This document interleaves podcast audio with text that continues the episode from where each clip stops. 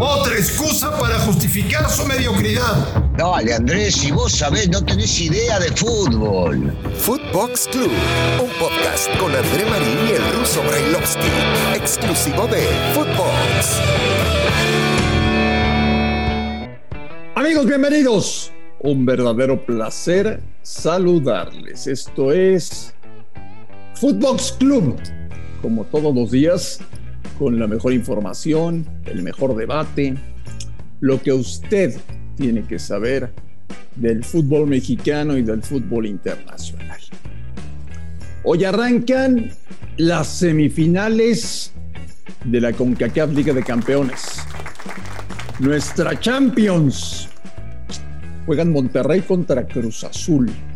Buen partido, interesante. Aunque ninguno de los dos atraviesa por su mejor momento, eh, debería ser una eliminatoria atractiva, tanto el partido de hoy como el de vuelta que se va a jugar en el Estadio Azteca. Semifinales entonces. Messi, presentado en París, está convulsionada la capital de Francia. Eh, Johan Vázquez por viajar a Italia. En fin, tenemos de todo. De todo para compartir con ustedes hoy en Footbox Club. Señor Daniel Brailovsky, me da mucho gusto saludarle. Le mando un abrazo. ¿Cómo le va? Bien, Andrés, ¿cómo andas? Todo en orden por acá, todo tranquilo. Este, eh, esperando este, este partido, más que nada porque sí llama mucho la atención, no importa en qué torneo se vayan a jugar, ¿no? Pero realidad es que son dos equipos que en los papeles prometen antes del torneo, por supuesto prometían llegar a la final, aún no lo tendremos, pero también para el torneo local, ¿no? No han empezado del todo bien y se espera mucho de ellos, espero que hoy ya vayan a explotar. ¿Te gustó lo que hizo con CACAF de parar el torneo cuando terminan los cuartos y reanudarlo en agosto? ¿O no te gustó? No, a mí no me gusta, a mí no me gusta, porque ahí es donde se vienen bajas de ciertos jugadores, altas en ciertos equipos, y, ya no es el mismo plantel que comienza y termina ganando o perdiendo el torneo. Me gusta que se empiece con el mismo y terminen exactamente igual. Pero bueno, son las decisiones que toma la Confederación. En este caso, alguna vez también se hizo con Copa Libertadores y se habían hecho varios, varios futbolistas importantes que habían hecho un buen papel hasta ese momento, se habían ido creo que nos tocó inclusive a nosotros, ¿no? En México. Algo parecido cuando Manolo Puente dirigía a la América también. Eh, se había cortado, luego cambiaron inclusive de técnico. No, no me gusta, no me gusta. Pero bueno, es parte de lo que, de lo que realizaron. Hay que convivir con esto. Y lo más importante es que el partido se juega y, y que estos dos equipos prometen. Prometen mucho desde ahora hasta el final del torneo. Veremos con qué armas aparecen el día de hoy. Russo, se gasta una fortuna Monterrey en contratar jugadores y le llegan lesionados. Bueno, a veces, este, vos sabés, hay imponderables en el fútbol y, los futbolistas están, estamos expuestos en entrenamientos, en partidos y demás. Una es la de Aguirre, un futbolista que, eh, a ver, futbolísticamente no se asemeja a Javier en el juego, en la cuestión eh, técnica, pero sí en la cuestión táctica. Pocos futbolistas he visto que juegan en diferentes posiciones, como lo hacía Javier Aguirre eh, en los años que a él le tocó jugar, por los años finales de los 70 y 80, y se desempeñaba bien en cualquier posición. Javier jugaba inclusive de defensa, de volante, de delantero, y en todas las posiciones era un tipo de un rendimiento eh, regular para arriba, 6, 7 puntos. Y este chico Aguirre hace exactamente lo mismo. ¿eh? Te juega de lateral, te juega de volante, en todas cumple y cumple sobremanera. Desgraciadamente le termina llegando lesionado eh, por lo que le sucedió en las Olimpiadas. Moreno llega lesionado también, un jugador de muchísima jerarquía y con mucha experiencia, pero es parte de, vos cuando, cuando los comprás y van a una competencia no sabés si van a llegar al 100% o no.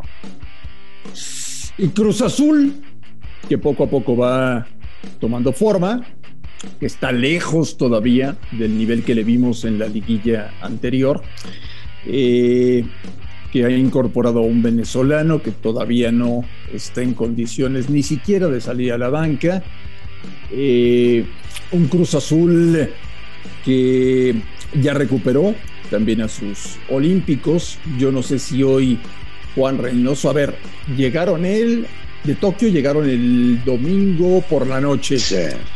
Estamos a miércoles. Yo no sé, Ruso, si, si Romo puede jugar el partido del día de hoy o le dará descanso. Eh, ¿Cómo planteará Juan Reynoso el partido? Si el cabecita va de arranque, quién jugará de nueve, si el Chaquito va de titular lo seguirá usando de revulsivo, si arranca otra vez con Angulo, es decir, tengo muchas dudas de qué Cruz Azul vamos a ver esta noche en el espectacular estadio de Monterrey. El que no tiene dudas seguramente Juan, que sabrá a quién poner y de qué manera. Lo que sí sabemos con certeza es que el cabecita regresa y regresa poco a poco, que Jiménez está rindiendo y rindiendo mucho, que habrá que ver qué sucede con los que venían de las Olimpiadas, porque inmediatamente se integraron a los entrenamientos, ¿no? Como los jugadores del América, que seguramente algunos veremos el día de mañana.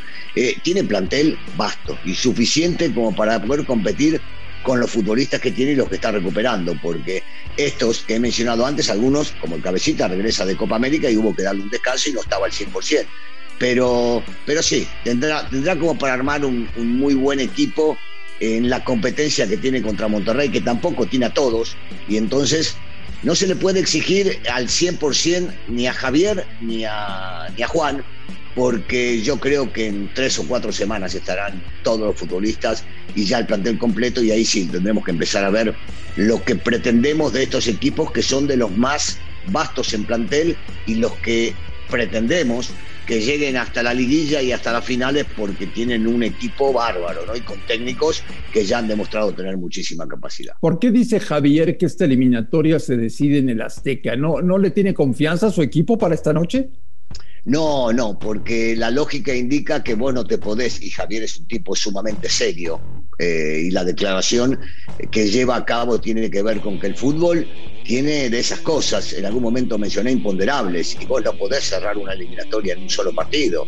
Entonces, cuando son dos de 90 o 180, eh, por más que te lleves un muy buen resultado local, a ver, ¿qué sería un buen resultado? Un 2 a 0 sería un buen resultado de local Sí, porque no te sí, convierte sí, de visitante, sí. porque terminaste ganando y porque hay dos goles de diferencia. Pero ¿quién te asegura que Cruz Azul no puede llegar a hacerte dos o más jugando en el Estadio Azteca? O que Monterrey puede llegar a dar la campanada, aunque a los equipos del norte no les eh, resulta muy agradable llegar al Estadio Azteca. Todo puede pasar. Yo creo que Javier es, es, eh, es lo, lo que declara tiene que ver con la realidad que se vive en el fútbol desde siempre y que a ustedes les gusta apostar y decir, no, aquel es favorito, este tiene que ganar, el otro pasa caminando. No, no. En el fútbol hay que jugar el partido y hasta que el árbitro no pite, no se sabe qué pasó. ¿Tú crees que eso nos gusta a nosotros? Sí, por supuesto, a vos y a varios de tus compañeritos este, que, que estudiaron de esta profesión les encanta decir, ah, esta, esta eliminatoria la ganan caminando, ah, este partido no sabemos ni para qué se juega, ah, este partido sí, pero son muy favoritos. Y después Pero- la tortilla se da vuelta, Sí, pero ¿por qué nos dices compañeritos? ¿Por qué de esa manera? porque quiero eh, dejar de lado a los futbolistas. Los futbolistas por lo general no somos así. Eh, somos más ecuánimes, somos más serios, somos más ubicados, mucho más respetuosos de los rivales. Y ¿Te ustedes parece? se tiran una ¿Te parece? ¿Te parece? ¿Te parece? Sí, por supuesto. No, ruso, no. Sí, bueno, No. imagínate, vos, Alejandro Blanco, Rubén Rodríguez, tiran cohetes al aire y si pega una, ah, ¿vieron que les dije? Y nosotros no, nosotros decimos, hay que jugar, los partidos son complicados, a veces el más pintado termina siendo el que la pasa mal en la cancha, entonces hay que ver, hay que ver cómo, cómo se juegan los partidos, qué producen los futbolistas, cómo se despiertan ese día, si andan de buen humor, si el rival eh, se equivoca más que vos, son muchas cosas que pasan en el fútbol. Ya hablando en serio, ruso, Sí. me parece que... Ah, eh, pensaste que era broma todo esto. Sí, claro, pero por supuesto. Nah, nah. Eh, ya empieza a ser importante para Javier Aguirre que el equipo juegue mejor, que gane con CACAF. O sea, ya empieza a ser importante. Ya pasó mucho tiempo desde que llegó. Mira, que el equipo empiece a ser mejor, sí. Que lleguen a la final también. Que ganen con CANCAF, no, que lo gane el América. Para Javier es importante llegar hasta la final y sabe que si, si te llega a enfrentar al América, tiene todas las de perder. Entonces será bueno el accionar de él y que mejore su funcionamiento y el equipo y demás, pero una vez que lleguen a la final, que pierdan contra la América. ¿Y si le ganan? Bueno, si le ganan será este, porque hicieron mejor las cosas en la cancha. Mi deseo para Javier es que siempre le vaya bien, pero cuando enfrenta a la América que pierda siempre. Te lo digo en serio, ¿eh? Ya. Bueno, pero no, ya yo también lo quiero, vos sabés empiezan a quiero, exigir bueno. un poquito más. O sea, tenemos que ser honestos, ¿eh? Sí, Ha sí. quedado a deber Javier desde que llegó a México. Sí, supuesto. Por supuesto que sí, por supuesto, y él lo sabe y es el primero que debe hacer una autocrítica y la debe hacer puertas adentro con, con su cuerpo técnico y sus futbolistas. Nosotros esperamos mucho más del mejor técnico de la historia que ha dado el fútbol mexicano y que ha triunfado en diferentes latitudes. Eh, Javier es un tipo sumamente experimentado, tiene un plantel bárbaro, él mismo se armó un equipo, un plantel de primerísimo nivel y por lo tanto las exigencias de su gente son muchas y las nuestras son mayores, por nada más que porque confiamos en la capacidad que tiene. Pero esto es ya, ¿eh? No, no se puede dejar pasar otros seres. No, ya no, ya no, ya no, ya no. Monterrey tiene que no. trascender en CONCACAF, Monterrey tiene que hacer un buen campeonato, Monterrey Sí. tiene que jugar mejor al fútbol, Monterrey tiene que ser aspirante al título de liga. Son muchas cosas las que tienen que hacer, ¿eh? No, pero por supuesto, y más tomando en cuenta que el rival fue el último que llegó a representar al fútbol mexicano en el Mundial de Clubes. Entonces, encima de todo, tiene esa espinita también, ¿no? Que hay que eh, tratar de por lo menos igualar lo que hicieron ellos en llegar y luego, una vez que llegan, superarlo. Ruso, invitemos a la gente a que nos escuche a través de Spotify, ¿te parece? Por supuesto, pero por supuesto que sí. Yo estoy todos los días metido ahí, todos los días. Yo también, todo el tiempo en Spotify, escuchando lo mejor de Footbox. Esto ha sido Footbox Club. Señor Brailovsky, fuerte abrazo. Platicamos el día de mañana. Mani. A nombre de Daniel Alberto Brailovsky y de André Marín, amigos de Footbox Club, gracias por escucharnos a través de Spotify. Les mandamos un fuerte abrazo y nos escuchamos el día de mañana. Footbox Club con André Marín y el ruso Brailovsky, podcast exclusivo de Footbox.